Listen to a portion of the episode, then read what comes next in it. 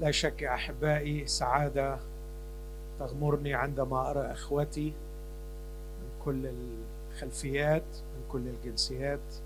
بركة كبيرة ليا أن أراكم وجها لوجه. وأشكر الرب اللي بيحفظنا عبر السنين عبر الأوبئة عبر الحروب لكن نظل محفوظين بنعمته. وأثق أن يستمر الرب في بركته لنا جميعا. آمين.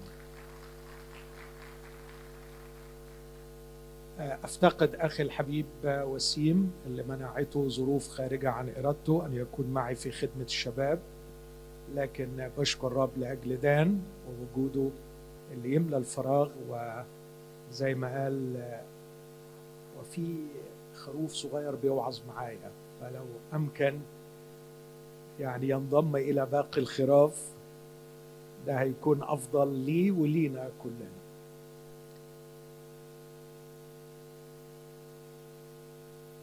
زي ما قال منير إنه دان على الرغم من إنه يعني أسترالي لكن فعلا عنده محبة خاصة الخدمة العربية والرب بيستخدمه بركة معهم من سنين طويلة. بشكر الرب لأجل سامح استخدام الرب لي سامح بيخدم معايا من أكثر من 30 سنة واشكر الرب لأجل حياته ولأجل استخدام الرب لي في كل مكان.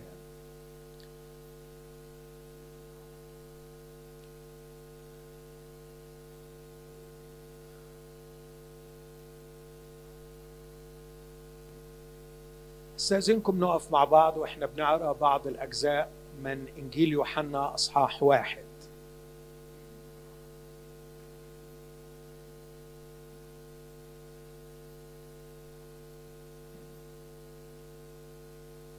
مرة تاني اسمحوا لي أقول أعتقد أن في خدمة للأطفال.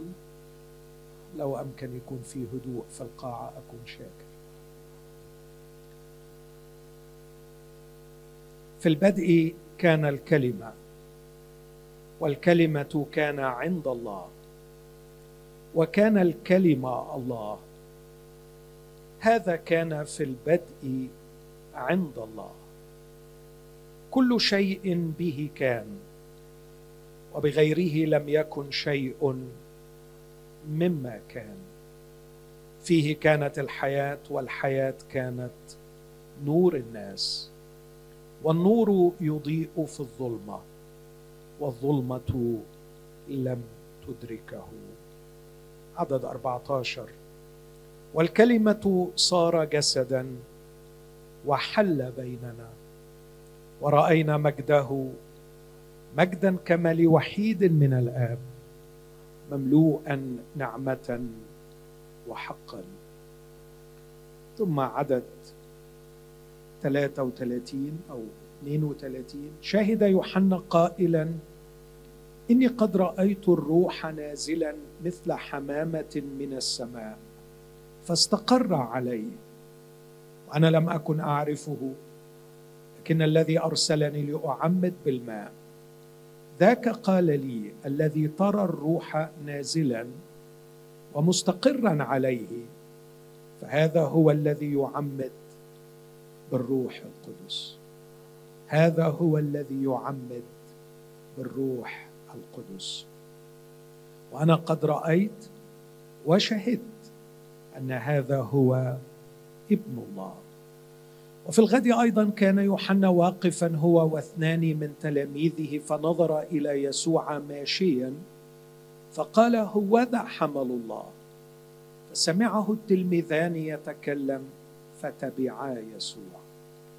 فالتفت يسوع ونظرهما يتبعان فقال لهما ماذا تطلبان؟ فقالا ربي الذي تفسيره يا معلم أين تمكث؟ فقال لهما تعاليا وانظرا فأتيا ونظرا أين كان يمكث ومكثا عنده ذلك اليوم وكان نحو الساعة العاشرة. عدد 43 في الغد أراد يسوع أن يخرج إلى الجليل فوجد فيلبس فقال له اتبعني. وكان فيلبس من بيت صيدا من مدينة أندراوس وبطرس. فيلبس وجد نثنائيل وقال له وجدنا الذي كتب عنه موسى في الناموس والأنبياء يسوع ابن يوسف الذي من الناصرة. فقال له نثنائيل أمن الناصرة يمكن أن يكون شيء صالح؟ قال له فيلبس تعالى وانظر. ورأى يسوع نثنائيل مقبلا إليه فقال عنه هو ذا إسرائيلي حقا لا غش فيه. قال له نثنائيل من أين تعرفني؟ أجاب يسوع وقال له قبل أن دعاك فيلبس وأنت تحت التينة رأيتك. أجاب نثنائيل وقال له يا معلم أنت ابن الله أنت ملك إسرائيل. أجاب يسوع وقال له هل آمنت لأني قلت لك إني رأيتك تحت التينة؟ سوف ترى أعظم من هذا. وقال له الحق الحق أقول لكم. من الآن ترون السماء مفتوحة وملائكة الله يصعدون وينزلون على ابن الإنسان. صح اثنين العدد الأول. في اليوم الثالث كان عرس في قانا الجليل. آمين. هذه هي كلمة الرب. تفضلوا استريحوا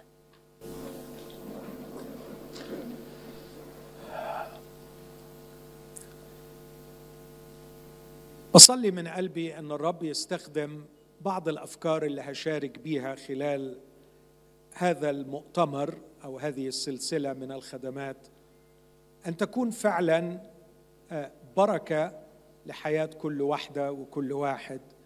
آه، أترجى من الرب أن كل شخص بيسمعني ياخذ الأفكار لي شخصيا ويحاول أنه هو يهضمها يفتح قلبه لها. ويترك الروح القدس يعمل عمله بهذه الأفكار لعلها فعلا تغير من حياته.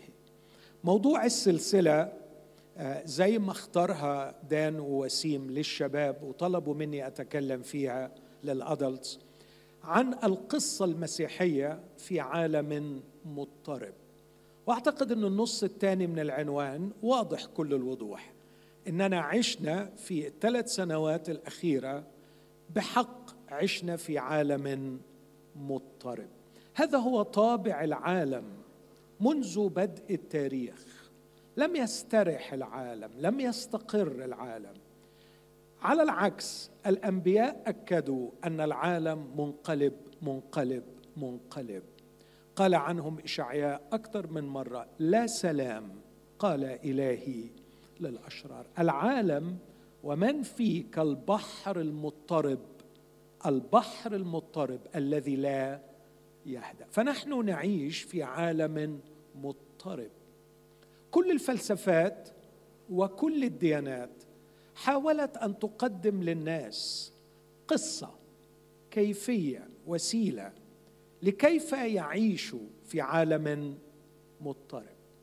فلسنا وحدنا الذين نملك قصة هي القصة المسيحية التي إذ نعيش فيها ونعيش من خلالها نستطيع أن نتعامل مع اضطراب هذا العالم. لسنا وحدنا الذين نملك قصة.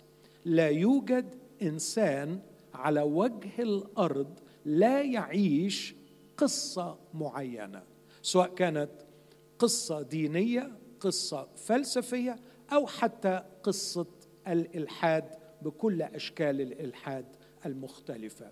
عقولنا مشكلة أن تصاغ بقصة تحكى لنا من مجتمعاتنا تشكل شخصياتنا وتقودنا في هذه الحياة. البعض صورها باعتبارها عدسة نرى من خلالها الواقع. البعض صورها بأنها خريطة تقودنا بين دروب الواقع آه، البعض رآها عين من خلالها هي عين العقل التي بها يرى الواقع. كل هذه التشبيهات العين العدسة الخريطة بتحكي عن قصة حكيت لنا ونحن أطفال في المهد. ثم علمها لنا المجتمع المدرسين الميديا الدين كل من حولنا كان يحكي لنا قصة. عن هذه الحياة. هذه القصة تحاول كما سأوضح ربما في الأيام القادمة تحاول أن تجيب عن أسئلة في غاية الأهمية. بعض اختلف على عدد ونوع الأسئلة لكن تيموثي كيلر كاتب ولاهوتي مسيح عظيم قال كل قصة تحاول أن تجيب عن ثلاث أسئلة. السؤال الأول ما هو شكل الحياة الذي ينبغي أن أعيشه في هذا العالم. إيه يا ترى الشكل المثالي الشكل اللي المفروض الواحد فينا يعيشه؟ أنا نفسي حياتي يبقى شكلها إيه في هذا العالم؟ ده السؤال الأول اللي الحكاية بتحاول تجيب عنه آه، في في عندما يحكوها لنا. السؤال الثاني ما الذي أصاب العالم؟ ما هو المرض؟ ما هو الاضطراب؟ حتى أنني لا أستطيع أن أعيش في العالم وأحقق الغاية أعيش في العالم كما ينبغي أن أعيش وأحقق الغاية التي أبتغي أن احققها في حاجة غلط. إزاي أعيش؟ إيه هو الشكل اللي المفروض أعيشه؟ ده السؤال الأول. السؤال الثاني في حاجة غلط. مش قادر أعيش في هذا العالم. مش قادر أحقق الغاية اللي ينبغي أن أحققها. السؤال الثالث ما هو العلاج؟ كل الحكايات اللي اتحكت بتحاول تجاوب عن هذه الأسئلة الثلاثة. وبيحصل لها زي ما يكون download لينا زي ما يكون software بينزل لنا. هي تتحول مع الوقت إلى ما يسمى ال operating system آه، عارف آه، زي ما يكون عندك مثلا جهاز ابل تليفون ابل في software اسمه iOS أو جهاز سامسونج في software اسمه اندرويد لابد من software يمشيك يشغلك. ومفيش حد فينا من غير قصة بتمشيه وتشغله في هذه الحياة. السؤال مش عندك قصة ممشياك ولا لا؟ لكن السؤال إيه هي؟ القصة اللي ممشياك مين اللي حكاها إيه مدى صحتها إيه نسبة الحق فيها هتوصلك للإجابات الصحيحة ولا هتوصلك للهلاك؟ ده السؤال الخطير اللي المفروض إن إحنا نفكر فيه. طبعا واضح من العنوان أنني في هذا المؤتمر سأحكي ليس عن كل القصص لكني سأحكي عن القصة المسيحية. ولن اضيع وقت كثير في أن أبرهن أن العالم مضطرب. لكن سأحكي كيف أن القصة المسيحية طبقا لإيماني ومن وجهة نظري هي أفضل قصة نستطيع أن نعيش بها في عالم مضطرب. القصة المسيحية هي القصة الوحيدة القادرة أن تأخذ بيدك في عالم مضطرب. ولا أقول هذا أحبائي من قبيل أني هنا لأدافع عن القصة المسيحية. لكن في الحقيقة أنا هنا لكي أدافع عن الإنسان. أدافع عن الإنسان. أدافع عن الإنسان لكي أحميه من القصص الخاطئة التي قد تؤدي به إلى الهلاك. والواقع أن المسيحية هي أساسا في جوهرها قصة من أجل الإنسان ودفاع عن الإنسان. جاء الرب يسوع لكي ما يقول. أتيت. أتيت لا لكي أؤسس دين. أتيت لا لكي أؤسس المسيحية. لكن أتيت لكي تكون لهم حياة. كان الرب يسوع يرى أن القصص السائدة تقود الناس إلى الهلاك. فجاء المسيح لكي ما يؤسس لقصة إذ ياخذنا فيها ونندمج فيها نجد الحياة. فعندما أدافع عن القصة المسيحية ليس لأنها تحتاج إلى دفاعي لكني ادافع عن القصة المسيحية وأقول أنها القصة القادرة أن تعيننا للتعامل مع عالم مضطرب والهروب من الهلاك والنجاة من الهلاك لأني هنا أدافع عن الإنسان والقصة المسيحية في النهاية غايتها الإنسان. هذه القصة المسيحية يمكن أن تحكى بطرق كثيرة. ممكن أحكيها من جهة مواضيعها كما سجلها العهد القديم وتنبأ بها. وممكن أحكيها من الأناجيل الأربعة كما سجلتها وقائع الحادث الأعظم عندما أتى المسيح إلى العالم. وممكن أحكيها من ال reflections بتاعة الرسل لما كتبوا الرسائل في العهد الجديد. هناك طرق كثيرة نستطيع أن نحكي بها القصة. لكني اخترت أن أحكيها في ترتيب تاريخي chronological أمشي مع القصة المسيحية في خمس فصول تاريخية ليها. وأخذت هذه الخمسة فصول للقصة من إنجيل يوحنا أصحاح واحد كما سأوضح أثناء هذه العظه إنجيل يوحنا إنجيل عجيب للغاية. كتبه الرسول يوحنا في شيخوخته. بعد أن كتبت الأناجيل الثلاثة الأخرى. والأناجيل الثلاثة الأخرى حكت الحكاية. عبر عنهم لوقا بتعبيره البليغ الجميل إذ كان كثيرون قد أخذوا بتأليف قصة. فالمسيحية عبارة عن قصة. وهناك رجال كتبوا القصة. يقصد بهم كتاب الأناجيل الثلاثة متى ومرقس ولوقا.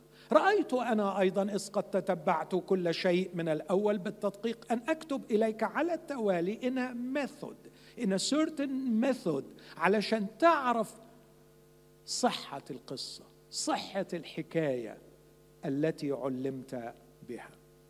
يوحنا ما كانش عنده جديد يضيفه لأنه الكنيسة والمؤمنين وتلاميذ المسيح في كل الأرض اوريدي عرفوا عرفوا الحكاية عارفين تفاصيلها ودواخلها. فيوحنا مش بيضيف لأحداث الحكاية لكن يوحنا كان عايز يجاوب على أسئلة في غاية الأهمية. كان عايز يجاوب عن سؤال هي ليه القصة دي متميزة؟ وإجابته العظمى بسبب تميز صاحبها وأساسها. فهي ليست قصة عن موسى لكنها قصة عن المسيح. إنها قصة مبنية ومؤسسة على الكلمة الذي كل شيء به كان وبغيره لم يكن شيء مما كان فكل الرفلكشنز بتاعت يوحنا في إنجيله كانت ليشرح ما سر تميز هذه القصة. وما الذي أدت إليه هذه القصة؟ وما هو غرضه من أن يعطينا مزيد من ال خلينا أقول الفكر من جهة هذه القصة؟ فانتقى يوحنا أربع زيارات للمسيح زار فيهم أورشليم. بس أربع زيارات. وكان كأنه يسير وراءه بكاميرا فيديو لكي ما يسجل كل زيارة وماذا جرى فيها من حوارات. لكي يكشف لنا من هو يسوع وما هي قصته العظيمة وإلى أي شيء تؤدي. فسجل قصة صعود المسيح في أصحاح اثنين في عيد الفصح ثم في أصحاح خمسة في عيد الخمسين ثم في أصحاح سبعة في عيد المظال ثم في أصحاح 11 صعد صعوده الأخير أيضا في عيد الفصح والذي بعده رحل إلى السماء. فهي أربع زيارات إلى أورشليم في أربع أعياد. فصح خمسين مظال فصح. وبعدها صلب المسيح ومات وقام. لكن قبل ما يبدأ أول زيارة عمل بأسلوب عبقري تلخيص للحكاية كلها. بدءا من اصحاح واحد عدد واحد وإلى اصحاح اثنين عدد 12 عشان كده كتير قوي من المفسرين لإنجيل يوحنا بيعملوا كتب في هذا الجزء وبيسموه البرولوج. دي ده المدخل بتاع إنجيل يوحنا. اللي فيه يوحنا قبل ما يدخل في تفاصيل إنجيله ويسجل لنا الأربع زيارات ويشرح لنا الأمور العظيمة اللي فيهم ويجاوب عن مين هو يسوع وما هو غرض مجيئه وما هو غرض الحكاية لخص الحكاية كلها في الأصحاح الأول وجزء من الأصحاح الثاني. إذا تأملت القصة المسيحية كما سجلها يوحنا من أصح واحد عدد واحد لأصح اثنين عدد 12 ألاقيه بيسجلها في خمسة فصول كالآتي. الفصل الأول من الأزل وحتى الخلق. القصة المسيحية تبدأ بأنه هناك في الأزل يوجد إله وهيقول لنا شيء عن طبيعة هذا الإله. من الأزل وحتى الخلق. لكن من عدد ثلاثة يقول لنا إن هذا الإله قد خلق. كل شيء به كان. كانت هناك بلا شك فترة لا نعلم مداها من الأزل وحتى الخلق.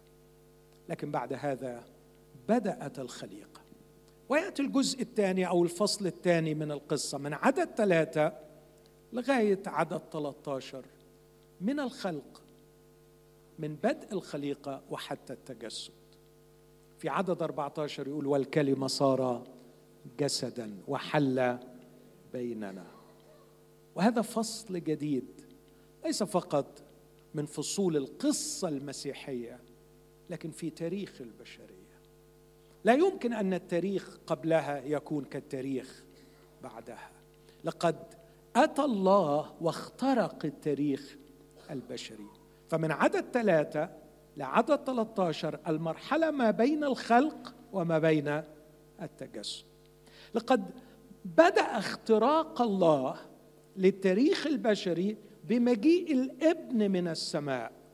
لكن هذه الفترة العظيمة لم تنتهي إلا باختراق آخر لا يقل أهمية وعظمة بمجيء الروح القدس من السماء. ولهذا ابتداء من عدد 14 ولغايه عدد 34 يوحنا يحكي لنا قصة بديعة عن وجود ابن الله الذي اخترق البشري التاريخ البشري وأتى إلينا لكن يعدنا بأنه مش هيرحل ويتركنا يتامى لكن هذا هو الذي يعمد بالروح القدس. اختراق آخر. للتاريخ البشري. لا يقل عظمه. يبدأ به الفصل الثالث من القصة المسيحية. القصة المسيحية تحكي أو تبدأ من الأزل ثم من الخلق ثم من التجسد إلى يوم الخمسين. لكن من يوم الخمسين يبدأ الفصل الرابع وحتى مجيء المسيح ثانية. هذه مرحلة رائعة في القصة المسيحية تمثل الفصل الرابع. ينتهي هذا الجزء من الخمسين إلى مجيء المسيح الثاني بعبارة في غاية الروعة وغاية الجمال. يعترف نثنائيل بالقول للرب أنت ابن الله أنت ملك إسرائيل. وعندئذ يقول الرب هنا ستتم المصالحة النهائية اللي بيتسمى بالإنجليزية the consummation. لقد بدأت المصالحة بمجيئه الأول وستكتمل بمجيئه الثاني. عندما تتصالح السماء مع الأرض ولا يعود هناك انفصال بين السماء والأرض. فيقول المسيح من الآن ترون السماوات مفتوحة وملائكة الله يصعدون وينزلون على ابن الإنسان ابن الإنسان الذي أعاد الأرض إلى السماء وأتى بالسماء إلى الأرض. بعد المخاصمة والانفصال بعدما سمي الله إله السماء وعلمنا المسيح أن نقول أبانا الذي في السماوات سينتهي إلى الأبد هذا الانفصال. لن يعود هناك مسافة بين السماء والأرض لكن ترون السماوات مفتوحة. والمصالحة قد اكتملت. ثم من لحظة مجيء المسيح الثاني وإلى أبد الآبدين ندخل إلى عرس. كان في اليوم الثالث عرس. وفي هذا العرس سنودع القصة القديمة بأجران التطهير الفارغة وبعرس يفسد بسبب غياب الخمر. وتأتي الحالة الأبدية. حيث يشرب العريس خمرا جديدا في ملكوت أبيه.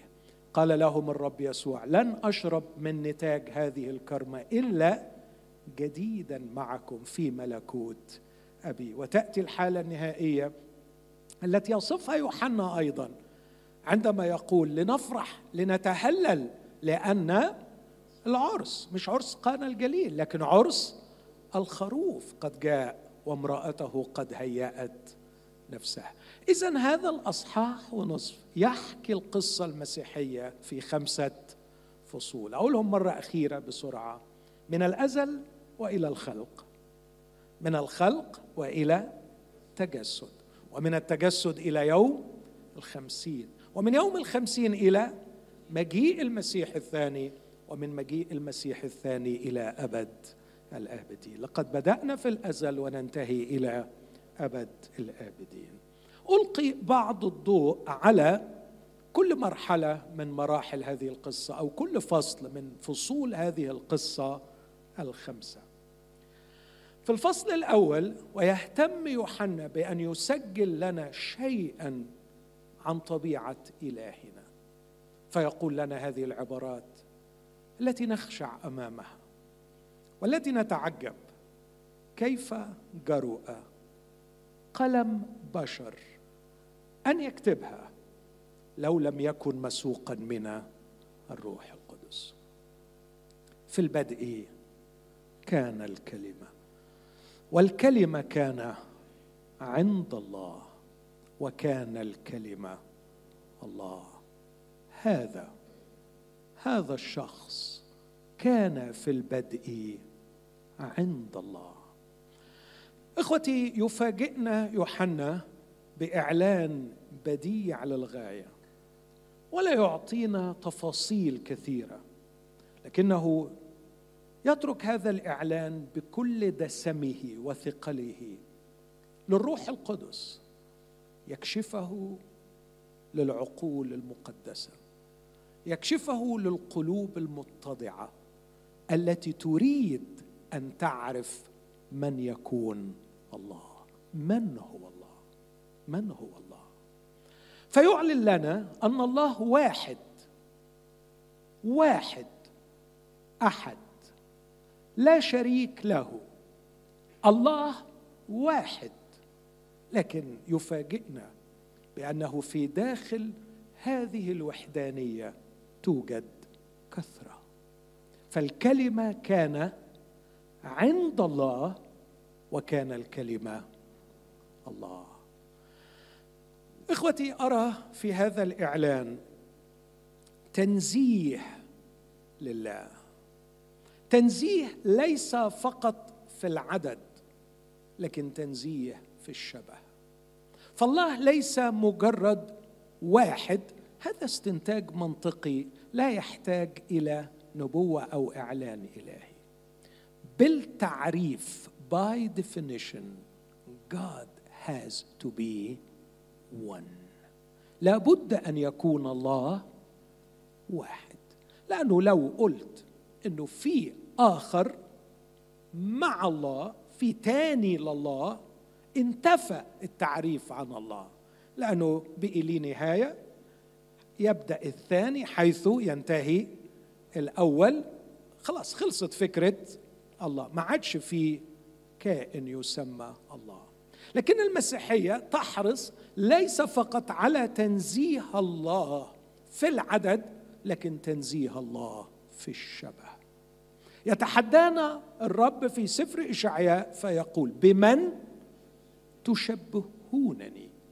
فاساويه يقول الرب. وعندما يقول بمن تشبهونني افتح قوس وحط كل حاجة. بمن تشبهونني في قداستي في محبتي في قدرتي في حكمتي لكن ضيف عليهم كمان في وحدانيتي. بمن تشبهونني في وحدانيتي. إخوتي الاحباء عندما نهوي بالخالق لكي نرى وحدانيته كوحدانيتي أو كأي وحدانية معروفة في الكون لقد جعلنا له شبيه لكن الله عالي عالي عالي. هو واحد لا شريك له لكن أيضا لا شبيه له في كل شيء. وبالذات لا شبيه له في وحدانيته. إن نوع وحدانيته يتميز فيه الخالق عن كل خلائقه لا يوجد في كل الخليقة العاقلة أو غير العاقلة ما يمكن أن نستعمله تشبيها ليصف لنا نوع الوحدانية التي يتمتع بها الله. لكن أحب أن أقول شيئا عن هذه الوحدانية. إنها وحدانية تليق بالخالق. جعلته يجمع في ذاته. ما يجعله مستغنيا بذاته عن كل خلائقه. يستطيع أن يقيم من الأزل وإلى الأبد بطوله بذاته دون أدنى احتياج ليخلق. فالله بدون الخليقة هو الله. ليس في احتياج أن يخلق لكي يكون الله. لديه في ذاته كثرة تجعله مستغنيا بذاته عن كل خلائقه. على سبيل المثال قلت منذ لحظة الله بدون الخلق. الله صح؟ موافقين؟ الله بدون الخلق؟ الله. لكن الله بدون الحب لا يمكن أن يكون الله. الله by definition هو أعظم كائن يمكن أن تتصوره. وإذا قلت عن الله أنه أعظم كائن يمكن أن تتصوره فلا بد أن تقول أنه يتمتع بأعظم الفضائل التي يمكن أن نتصورها. وإذا قلت هذا لابد أن تقول إن أعظم فضيلة يمكن أن تتصورها هي فضيلة الحب. وفضيلة الحب ليس الحب للذات. فحب الذات ليس فضيلة. لابد أن يكون الله محبا ويمارس محبته داخل ذاته من الأزل وقبل أن يخلق. وهكذا إخوتي إذا قلت أن الله هو أعظم كائن يمكن تصوره فلا بد للكائن الأعظم أن يكون قادرا على التواصل. ولا يحتاج لخلائقه لكي يستمتع بالتواصل. الله هو الكائن الأعظم الذي ليس فقط يتواصل لكن يوصل نفسه.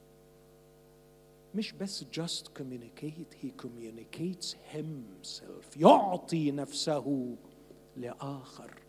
فأين كان هذا الآخر؟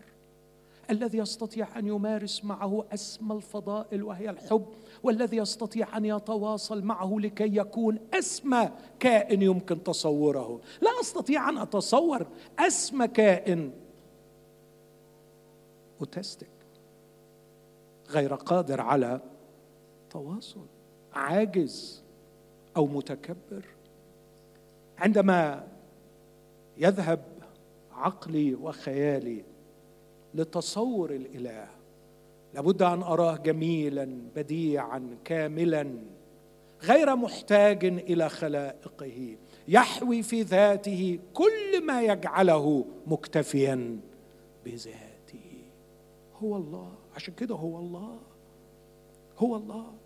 عندما أتأمل حالي أجد نفسي معتمدا معتمدا معتمدا معتمدا. منذ أن أفتح عيني في الصباح وإلى أن اغمضها في المساء هناك مئات الأشياء التي لا أستطيع أن أحيا بدونها لكن الله يستطيع أن يحيا بذاته بدون أي شيء بدون أي شخص. فعندما نلقي نظرة على الذات الإلهية نجد وحدانية. جامعة في داخلها لكل ما يلزمها لتكون مكتفية بذاتها. هذا يعظم أمامنا الله وليس ينقصه. لكن الرسول بحنكة وبذكاء روحي مسوقا من الروح القدس يقول لنا شيئا يفتح لنا نافذة يعطينا ضوءا لنعرف طبيعة العلاقة الداخلية. فيقول والكلمة كان عند الله. ارسي سبرول لاهوتي عظيم وشارح جيد للكتاب يقول في اللغة اليونانية هناك ثلاث كلمات تترجم with عند with. واحدة منها أتى شخص with other. أو رأيت هذا الشخص with the group. لكن الروح القدس لم يستخدم كلمة with عند. واحد مع الثاني. ولا واحد مع مجموعة لكن شخص يواجه آخر face to face هناك مواجهة بين الاثنين وكل واحد يريد أن يوصل نفسه للآخر. سميها the intimate with. إنها المعية الحميمة. أن كل واحد يستمتع فسرها يوحنا مرتين بعد كده لما يقول الآب يحب الابن ويريه جميع ما هو يفعله. الآب يحب الابن وقد دفع ليده كل شيء. إخوتي الاحباء هذا الأمر يحمل لنا خبرا مبهجا. أن هناك في الأزل كان هناك شيء نحتاج إليه جميعا. كان هناك شيء لا نستطيع أن نعيش بدونه. كانت هناك شركة أزلية عظيمة مستقرة. تعرفوا إيه إخوتي؟ أكثر شيء بيتكلموا عنه علماء النفس. كأعمق أعمق احتياجات الإنسان. belonging. أريد أن أنتمي لدائرة تحتويني عندما تتأمل معاناة الناس النفسية حلل جيدا وستجد أن كل منهم مقطوع من الانتماء. يبحث عن الانتماء لكنه يشعر بالاغتراب. إخوتي توجد دائرة شركة أزلية عميقة مجتمع الحب قائم من الأزل. به أصوات عظيمة وبه أفكار عظيمة وفيه تبادل عميق للمشاعر. دائرة يستقر فيها الابن فيقوم فيها بالآب والآب يقوم فيها بالابن والآب والابن يقومان فيها بسبب الروح القدس. دائرة كل شخص فيهم لا يفقد هويته. ولا يفقد تميزه لا يذوب في الآخر يظل فريدا دون انفصال عن الآخرين. فكر في الكلام اللي بقوله هو ده احتياجك. كم اشتاق إلى علاقة مع مجموعة كم أشتاق أن أدخل إلى دائرة تقبلني لا لما أملك ولا لما أعرف. لكن تقبلني لما أكون. وفي هذه الدائرة أشتاق الا أذوب فيهم. أشتاق أن أتحد بهم لكن أظل محتفظا بهويتي بفرديتي. فأكون معهم في اتحاد دون امتزاج. وأكون معهم متميزا دون انفصال. لماذا هذه الرغبة العميقة؟ تكتب عنها إيميلي إصفهاني سميث وهي مفكرة وواحدة من علماء السيكولوجي اللي عملت كتاب شهير best selling. تقول إن الناس احتياجها الأعمق ليس هو إلى السعادة لكن إلى المعنى. وهناك أربعة أعمدة لتحقيق المعنى. أولهم أن الإنسان يحتاج لل belonging يحتاج للانتماء وقالت هذه الكلمات بالحرف. انتماء لمجموعة تقبلني لا لما أملك أو لما أعرف أو لما أنجز لكن تقبلني كما أنا. القصة المسيحية تقول لن تكون تحت رحمة هشاشية البشر وضعفهم. هناك دائرة أزلية ثابتة متينة دائرة شركه دائرة شركه تعرف القصة المسيحية؟ أروع ما فيها إن فيها إنجيل فيها خبر حلو. تعرف إيه الخبر الحلو اللي عندنا؟ أرجوكم يا إخوتي خلال الخمس أيام دول يا ريت وأكيد سمعتوني كتير بقول الكلام ده.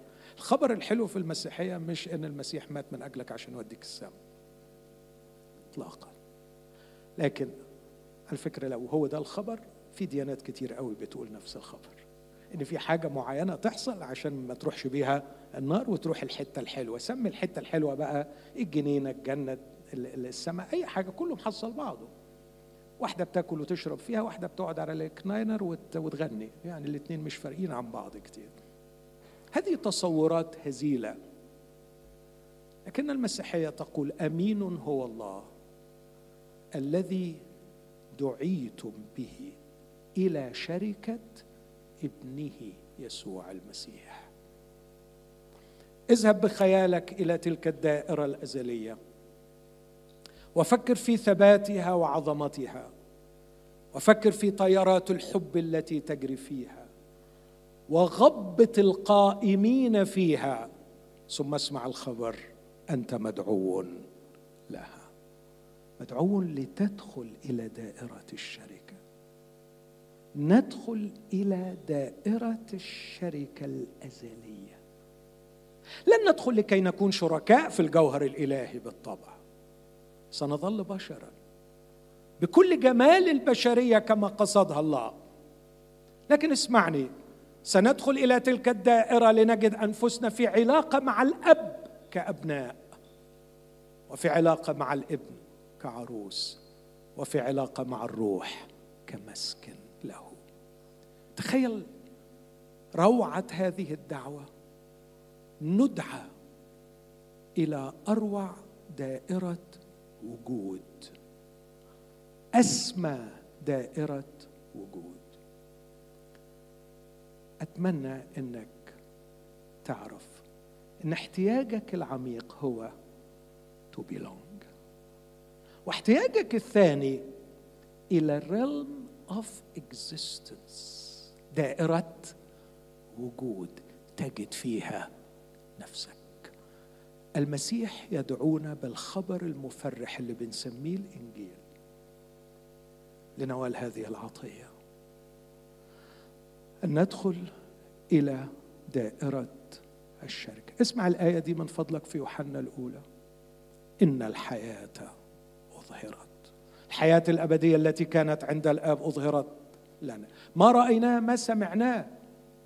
ما شاهدناه ما لمسته أيدينا نخبركم به. حد يكمل الآية؟ لكي يكون لكم شركة معنا. كمل.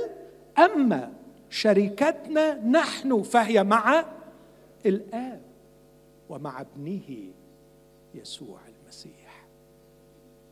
واو. لست مدعوا لجماعة تتبنى عقيدة. لست مدعوا لكنيسة. أسسها البشر. كنيسة بمعنى جماعة. لكني مدعو لكي أكون من كنيسة الله المدعوه للشركة مع الآب ومع ابنه يسوع المسيح. هذا هو الفصل الأول من القصة. أعتقد أن يوحنا كان مشغولا جدا. وأعتقد أنه من القلائل الذين أتيح لهم بالروح القدس أن ينظروا إلى الأزل ليروا هذا الحب القائم بين الآب والابن وكان له الجرأة أن يقول أن الله يدعونا للشركة مع الآب ومع ابنه يسوع المسيح. لكن أنتقل بسرعة للفصل الثاني. الفصل الثاني بيقول إن الله القائم في حالة حب وشركة وتواصل عميق من الأزل قرر فجأة أو بتخطيط ما نعرفش قرار غريب. قرر أن يخلق. والسؤال إيه لازمته؟ ما أنت مبسوط؟ ما أنت مبسوط؟ ما أنت سعيد؟ ما أنت قائم في حالة من الاكتفاء؟ ليه الإضافة دي؟ ليه الإضافة دي؟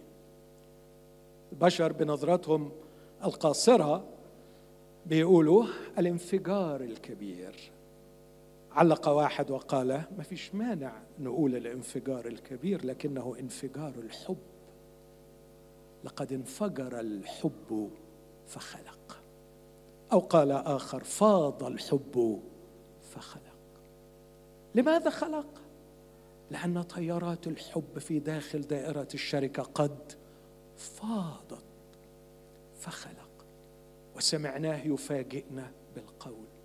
إن كل هذه الخليقة المادية هي هيكل لأسكن فيه مع محبوب قلبي الذي سأعمله على صورتي كشبهي.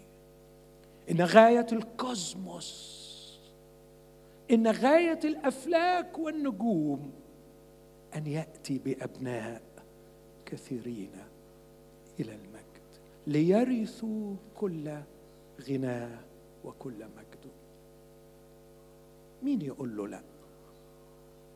مين يقول له لا؟ أعطي لنفسي الحق أن اسائله باتضاع وبحذر. أنت عارف وجع القلب اللي هيجيبه لك؟ عارف وجع القلب اللي هيجيبه لك؟ But I love it. مين فينا ما توجعش قلبه بسبب عياله؟ إن فشلوا إن نجحوا إن راحوا إن جم إن بردوا إن سخنوا إن كلوا إن ما كلوش. قال واحد يوم ما بتقرر إنك تخلف بإيدك وبكامل قواك العقلية بتحط قلبك في إيد طفلك إما أن يكسره أو يدفئه إنها مجازفة. فعلا أي حد ما خلفش هنا أنا بحذره. إنها مجازفة. مش بقول لك ما تخلفش لكن بقول لك لازم تكون عارف. بقول أحيانا إذا كان الرسول بولس قال عن الزواج إنه هم أنا بقول عن الخلفة وجع قلب. أشكر الله لأجل أولادي لألا حد يفهم حاجة غلط. أنا من أكثر الأباء المستمتعين بأولادهم لكن وجع قلب. لما واحد فيهم يتعب لما واحد فيهم يفشل لما واحد فيهم يحزن لما واحد فيهم يخاف لما واحد فيهم يتعرض لظروف صعبة بتبقى أنت هو بيعديها لكن أنت أنت تعبان مش قادر تعديها. ابنك ابنك. لماذا يا أبانا؟ قررت أن تغامر هذه المغامرة. لا منطق للحب إلا الحب.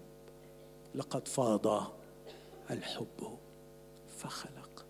وقال ببهجة وبسرور يا أخي بنسمعه فرحان وهو بيقول نعمل الإنسان على صورتنا كشبهنا فيتسلطون ولذاتي معهم وهفرح بيهم وهبتهج بيهم وهسعد بيهم.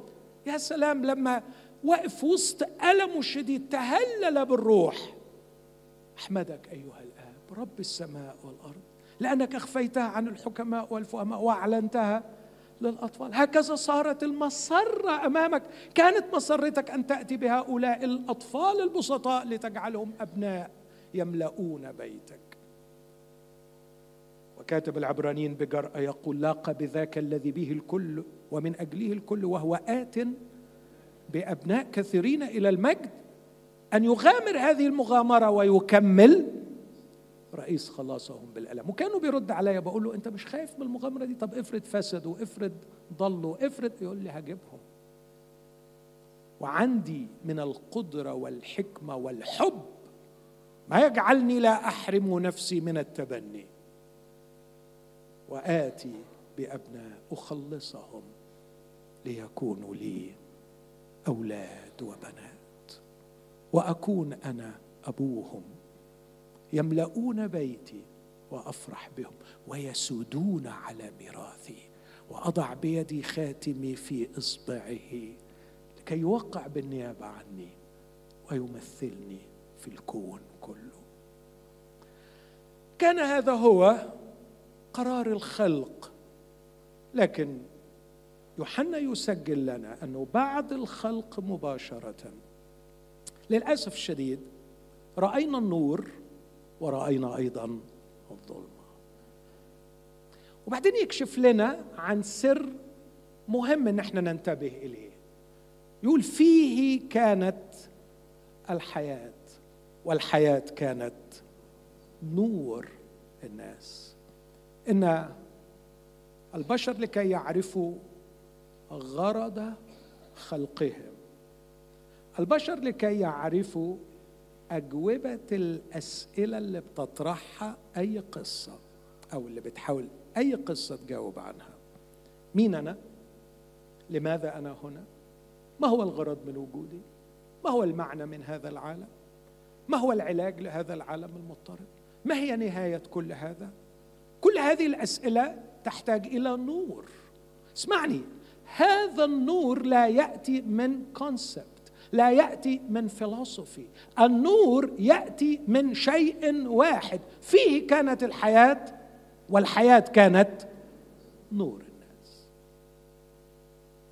لا نور من فلسفة ولا نور من دين ولا نور من مفاهيم. النور له مصدر وحيد هو الحياة. قول معايا الآية دي مرة تانية فيه كانت الحياة والحياة كانت نور الناس. هل تريد نورا لعقلك؟ اطلب حياة لروحك. هل تريد نور يهدي أقدامك؟ اطلب أن تحيا روحك.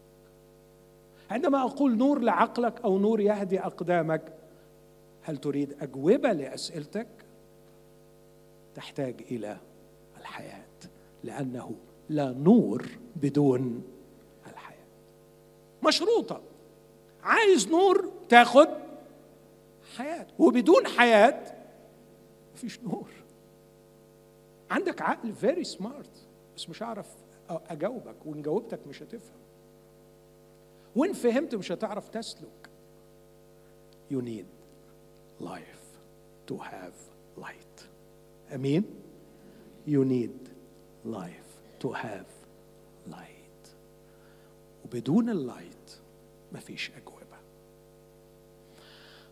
لكن بيقول لنا إنه في دايرة ظلمة وفي دايرة نور. بس ادانا خبر بمليون دولار. أن النور يضيء. في الظلمة. اسمع الخبر الحلو. والظلمة لم تدركه. الترجمة العربي هنا لم تصب. الظلمة has not defeated it. الظلمة لم تغلبه. وده منطق لا يمكن ابدا أن الظلمة تهزم النور. بالطبيعة على فكرة الظلمة ملهاش وجود حقيقي. مفيش حاجة اسمها ضلمه يعني ربنا ما خلقش ضلمه ما خلق مفيش ملهاش مفيش ملهاش ontological nature يعني ملهاش طبيعة كده موجودة. الضلمة هي غياب النور. فلا يمكن إن الضلمة تغلب النور لكن النور بالطبيعة by definition بسهولة شديدة النور ما يدخلش في صراع مع الظلمة النور ينور. الضلمة تعمل إيه؟ تهرب. طب وعشان النور ينور نعمل إيه؟ برافو, برافو. أنا بفرح بالأخوات أحيانا بيبقوا مركزين أكثر من الإخوة شوية. أنت مش محتاج تصارع الضلمة. أنت محتاج تحصل على النور. ولكي تحصل على النور تحتاج إلى الحياة. اسمع it's exclusive ما عندناش many sources for life. One source. فيه كانت الحياة والحياة كانت نور الناس. ربما لجسدك مصادر كثيرة للحياة لكن روحك ليس لها إلا مصدر واحد للحياة اسمه يسوع المسيح. قال عن نفسه أنا هو خبز الحياة النازل من السماء الواهب حياة للناس. قول معايا العبارة دي. أنا هو خبز الحياة النازل من السماء الواهب حياة للناس. من يأكلني؟ يحيا بي وأنا أقيم في اليوم الأخير. Do you need light? You need life. And if you need life, you need Jesus Christ. ملهاش حل تاني معادلة بسيطة سهلة لو عايز نور أنت محتاج حياة لو محتاج حياة أنت محتاج يسوع المسيح فيه كانت الحياة والحياة كانت نور الناس اسمعني في اللي هقوله ده وعلى مر التاريخ من الخلق وإلى التجسد يوجد من نالوا الحياة وفقط نالوها بيسوع المسيح. آه ما كانوش يعرفوا اسمه يسوع. بس it's exclusive لأنه فيه كانت الحياة.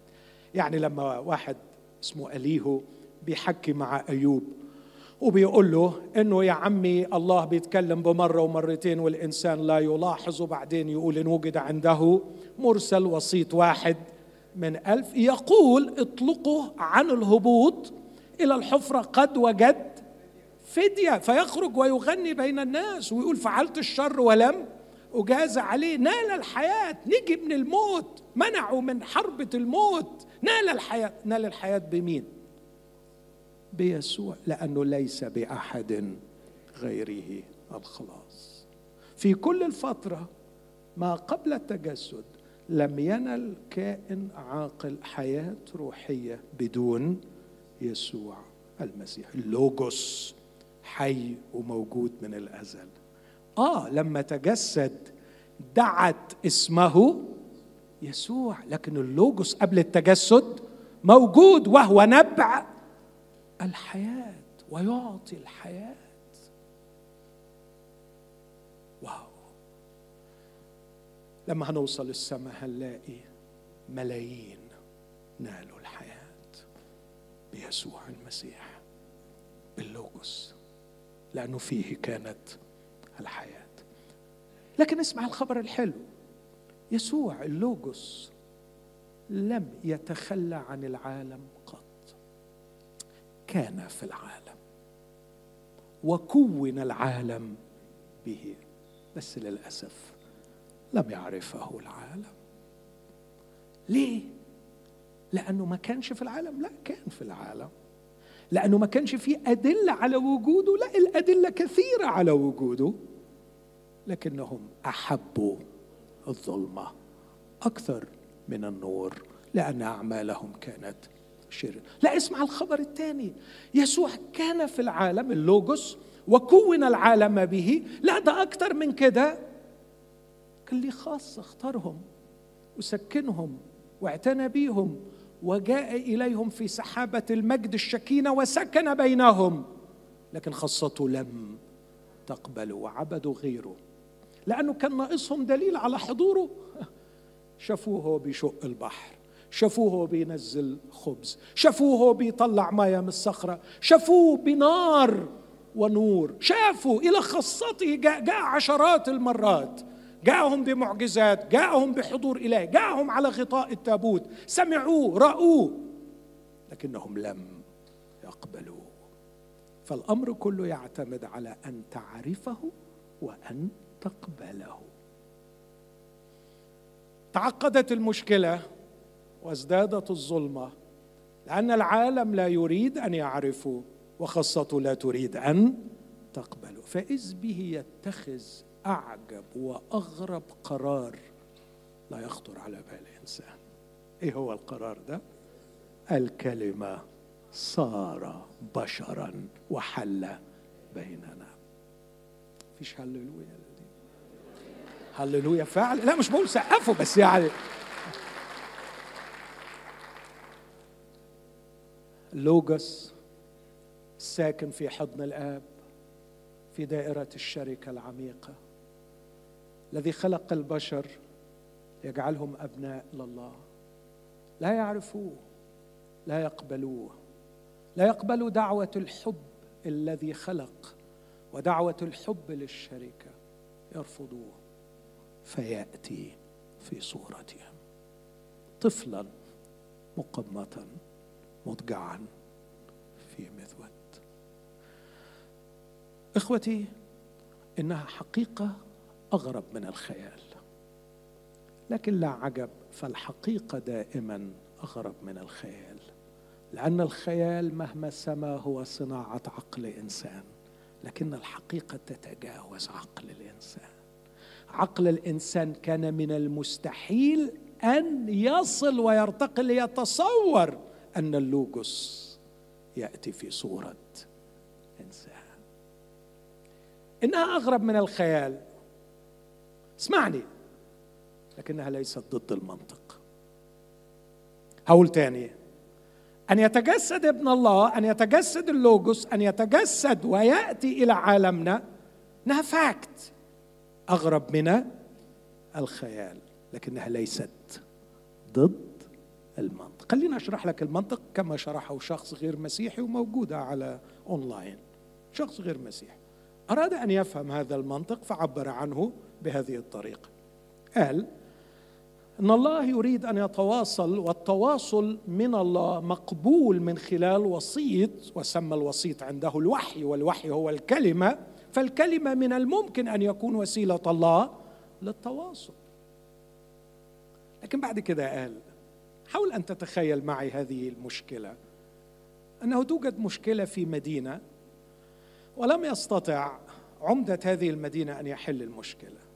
فيرسل للعاصمة ويطلب من الوزير المختص أن يرسل من يستطيع أن يحل المشكلة. لكن الوزير أرسل شخص فأتى الشخص وراء المشكلة فقال هذه المشكلة أكثر من اختصاصاتي أبعد من اختصاصاتي لا أستطيع. فقال على الوزير أن يأتي بنفسه جاء الوزير وعندما رأى حجم المشكلة قال الحقيقة هذه المشكلة أكبر من اختصاصاتي. فيرسل إلى رئيس الوزراء. يأتي رئيس الوزراء فيقول الحقيقة إنها أصعب من إمكانياتي وهكذا حتى يصل إلى رئيس البلاد. وصلوا إلى رئيس البلاد ولي الأمر. فأتى وقال إنها أكبر من اختصاصاتي. لم يعد أمام الأعلى إلا أن يأتي لكي يحل المشكلة بنفسه. بعدين بيتساءل هذا المفكر غير المسيحي ويقول وهل كانت المشكلة وصلت إلى هذا الحد؟ قال نعم لقد ملأ الفساد البر والبحر ولم يعد هناك إمكانية لحلها إلا بأن يأتي الله نفسه لكي يحل المشكلة. وجاء الله. لديه ما يبرر مجيئه. فعندما نقول أن الكلمة صار جسدا وحل بيننا ليس من قبيل رفاهية تأليف عقيدة تتميز عن باقي العقائد. ولا غاويين نعمل عقيدة صعبة حتى إحنا مش قادرين نستوعبها. لكن لدينا سبب منطقي يستدعي مجيئه إلينا.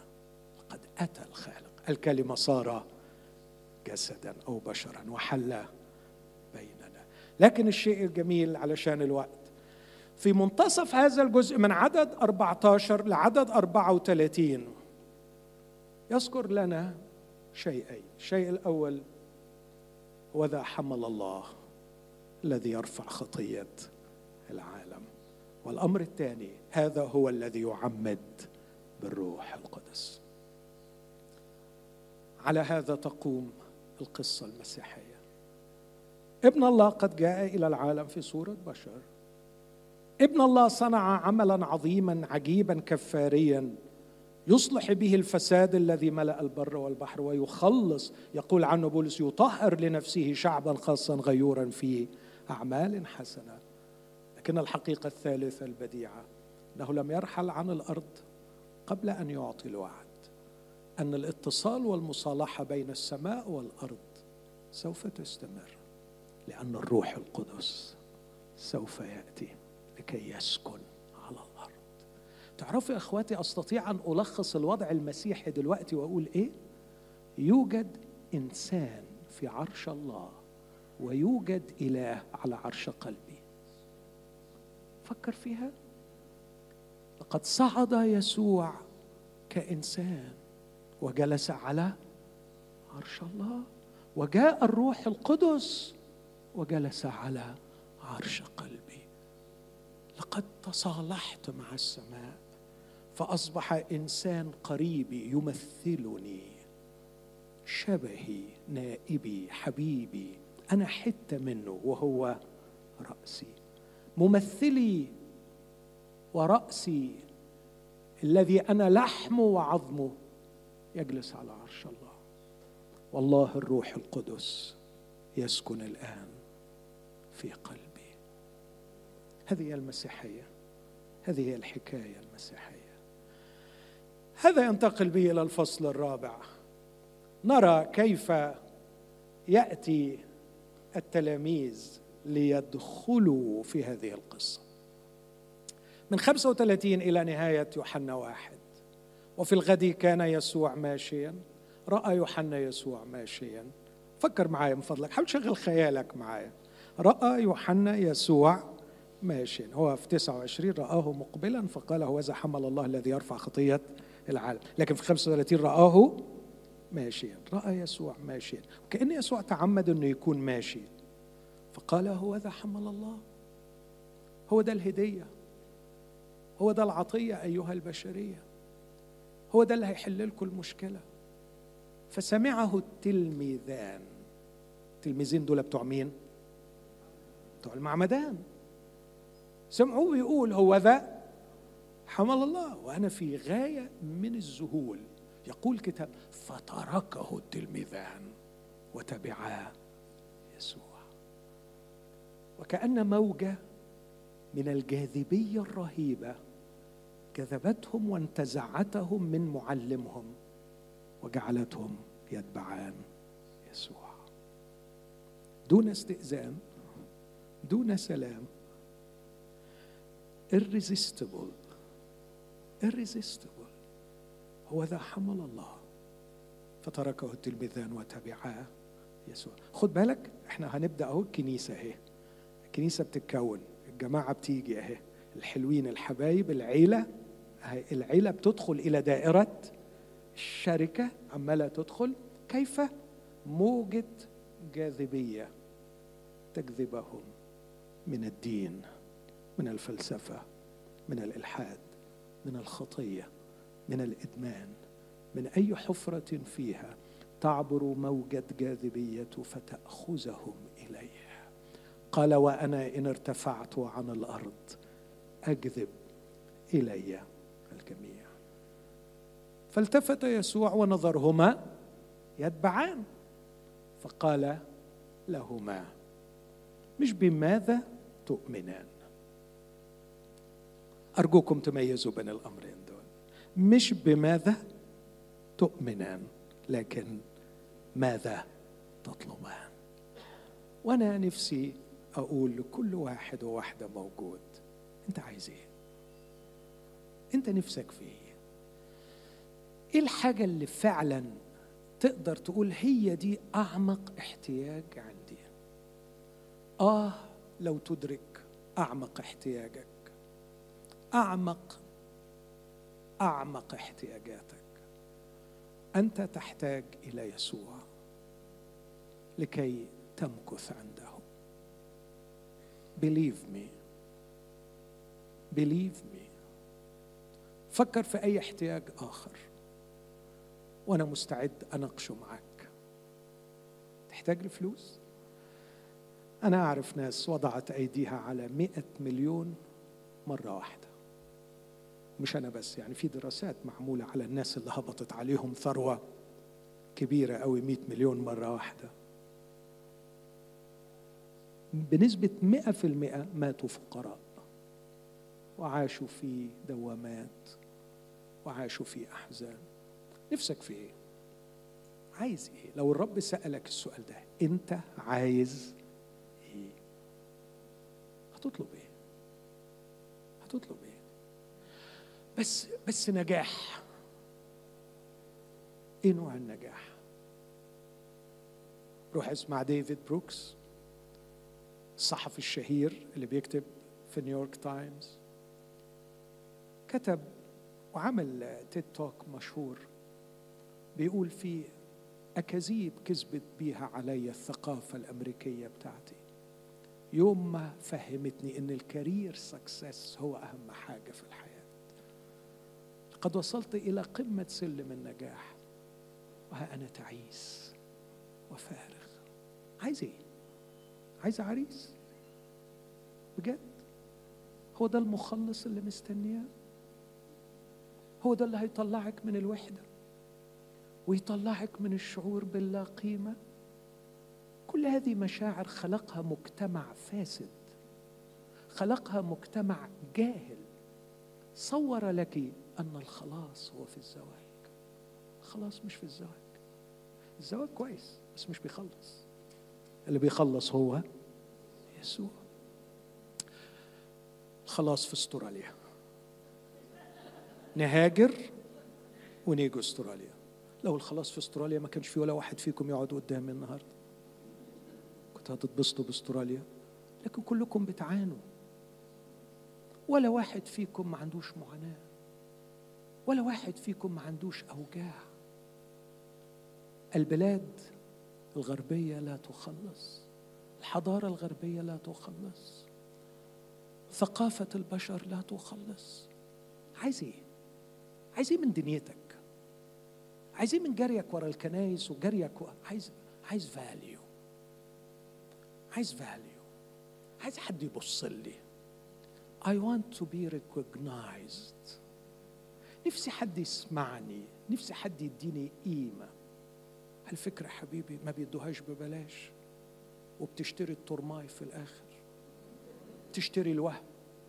بيدوا لك قيمة عشان ياخدوا منك ما هو أخطر. وفي الآخر تلاقي روحك اشتريت الوهم. عايز إيه؟ عايز إيه؟ أتمنى إن إحنا نكون زي التلميذون دول. ماذا تطلبان؟ مش عايزين حاجة عايزينك أنت. أين تمكث؟ عايزين نقعد معاك.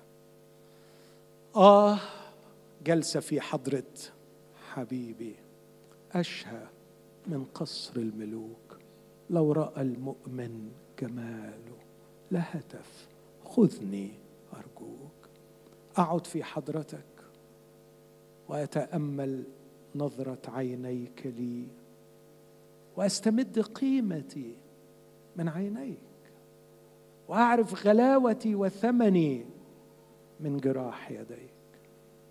لم أعرف شخصا أحبني مثلك ولا أعرف شخصا قدرني مثلك ولا أسمع عن أحد مات عن حبيبه مثل ما أنت مت من أجلي. قد مت من أجلي وأنا عدوك. فماذا تفعل من أجلي وأنا ابنك؟ أنت أحببتني. في حضرتك وفي نظرة عينيك أعرف قيمتي. وأجد مقري. وأشعر بانتهاء غربتي. أشعر أنه هنا بيتي هنا بيتي. أنا عايز أقعد هنا مش عايز أمشي من هنا. لكن كمان في حضرتك تنحل الألغاز. وأسمع اسمى التعاليم ويستنير عقلي بما هو حق.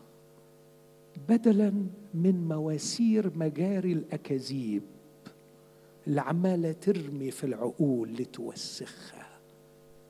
عندما أجلس أمامك أغسل بكلامك وأطهر وأستمتع بالقول مطهرا إياها بغسل الماء. عندما أجلس أمامك أسمع دعوتك لي. ستعمل معي. هلم ورائي فاجعلكم صيادين الناس؟ عندما أجلس أمامك لست فقط أعرف من أنا لكن أعرف لماذا أنا هنا. وأعرف غرض وجودي في هذه الحياة. عندما أجلس أمامك أخيرا أجد لنفسي سيدا وراسا وقائدا. أخضع له وأنا مطمئن. واسلم دفة حياتي وأنا مستريح. لا أتشكك في حكمته لا أتشكك في صلاح قلبه لا أتشكك في إخلاصه من جهتي. فأسلم دفة الحياة وأنا مطمئن فمكث عنده ذلك اليوم. وطلعوا مولعين. كل واحد راح ينادي تاني. هذا وجد اولا أخاه. هذا ذهب وق... قد وجدنا. بص قد وجدنا مش وجدنا البيت مش وجدنا التعليم مش وجدنا العقيدة وجدنا الشخص اللي هنسكن فيه. قد وجدنا مسيا. ما أجمل هذه الكنيسة ما أجمل هذه الجماعة ما أجمل هؤلاء التلاميذ على مر العصور منذ يوم الخمسين وإلى الآن لم يأتي يوم على العالم ما كانش فيه أشخاص بينجذبوا إلى يسوع وبيتبعوا يسوع. تاني يوم هو راح شاف فيلبس قال له إيه؟ اتبعني اتبعني. ما هي الكنيسة؟ هم جماعة من التلاميذ انجذبوا إلى يسوع أو قبلوا دعوة يسوع عندما قال لهم اتبعني. هل أنت تلميذ؟ هل أنت تلميذ؟ أنا عضو في كنيسة. No no no مش ده سؤال أنا سلمت حياتي للمسيح من عشرين سنة. مش ده سؤال يا حبيبي؟ صدقني. أنا مش بقول لك سلمت ولا ما سلمتش. أنا سلمت ولا مئة مرة وما كانتش بتظبط. أنا مش بسألك أنت سلمت ولا ما سلمتش. أنا مش بسألك أنت أنا بسأل سؤال واحد. أنت تلميذ ليسوع. تتبع يسوع. تبعته امبارح؟ تبعته الشهر اللي فات؟ تبعته النهارده؟ حلمك الكبير أن تظل. تابع لي تابع لي حلمك الكبير إنك تبقى تلميذ وهو ده شرفك الكبير. أنا تلميذ يسوع. لكن ينتهي المشهد وأكتفي بهذا بالفصل الخامس.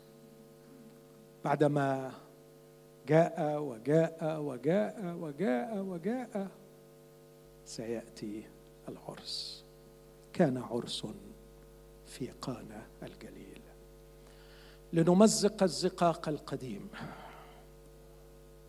ونعبر عن الهيكل القديم. هيكل جديد وزقاق جديد وخمر جديد. وداعا لليهودية بخمرها القديم والديانة بخمرها القديم. قد حان وقت الخمر الجديد.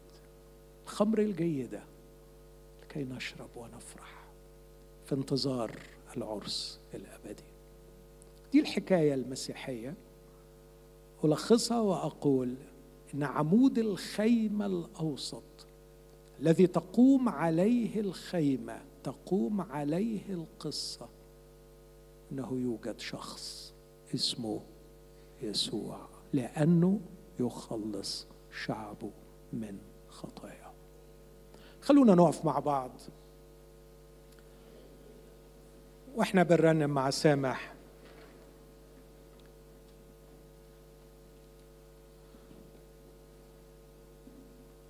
دعوة لشركة الحب الأزلي. غمض عينيك علشان الوقت اللي جاي ده very very precious. غمض عينيك عشان ما تبقاش distracted بأي حاجة.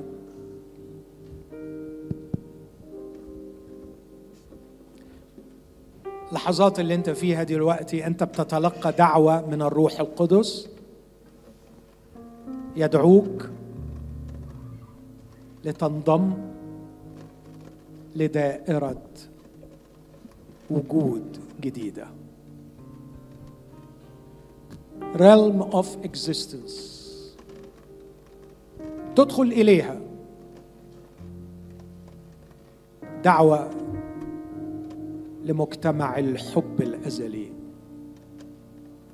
الآب يدعوك.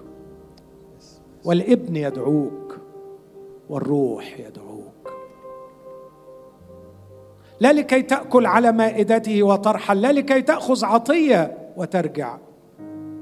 لكن لكي تسكن هناك وترث هناك بعهد أبدي.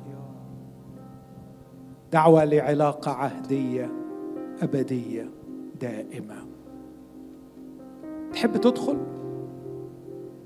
تقبل الدعوة؟ كفاياك اغتراب. كفاك يا نفسي تيهانا واغترابا. حان وقت العودة إلى البيت. ارجعي يا نفسي إلى راحتك ليس بالموت. لكن ارجعي يا نفسي إلى راحتك بالسكنه في يسوع. جرحت كتير ظلمت كتير. انتظرتي خلاصا وأحبطتي كتير. تعالي ارمي نفسك في حضن أبيك. للتعويض والشفاء. دعوة لمجتمع الحب لدائرة الوجود الثابتة. لا أدعوك لنوال الخلاص لكني أدعوك للارتباط بالمخلص. مش بقول لك افتح إيدك وتناول الخلاص. لكن بقول لك مد إيدك واتحد مع المخلص يسوع. وخليه يصحبك في رحلة الحياة. هذه قصته التي يدعوك أن تعيش فيها وتعيش فيك. وتصبح جزءا من القصة الإلهية.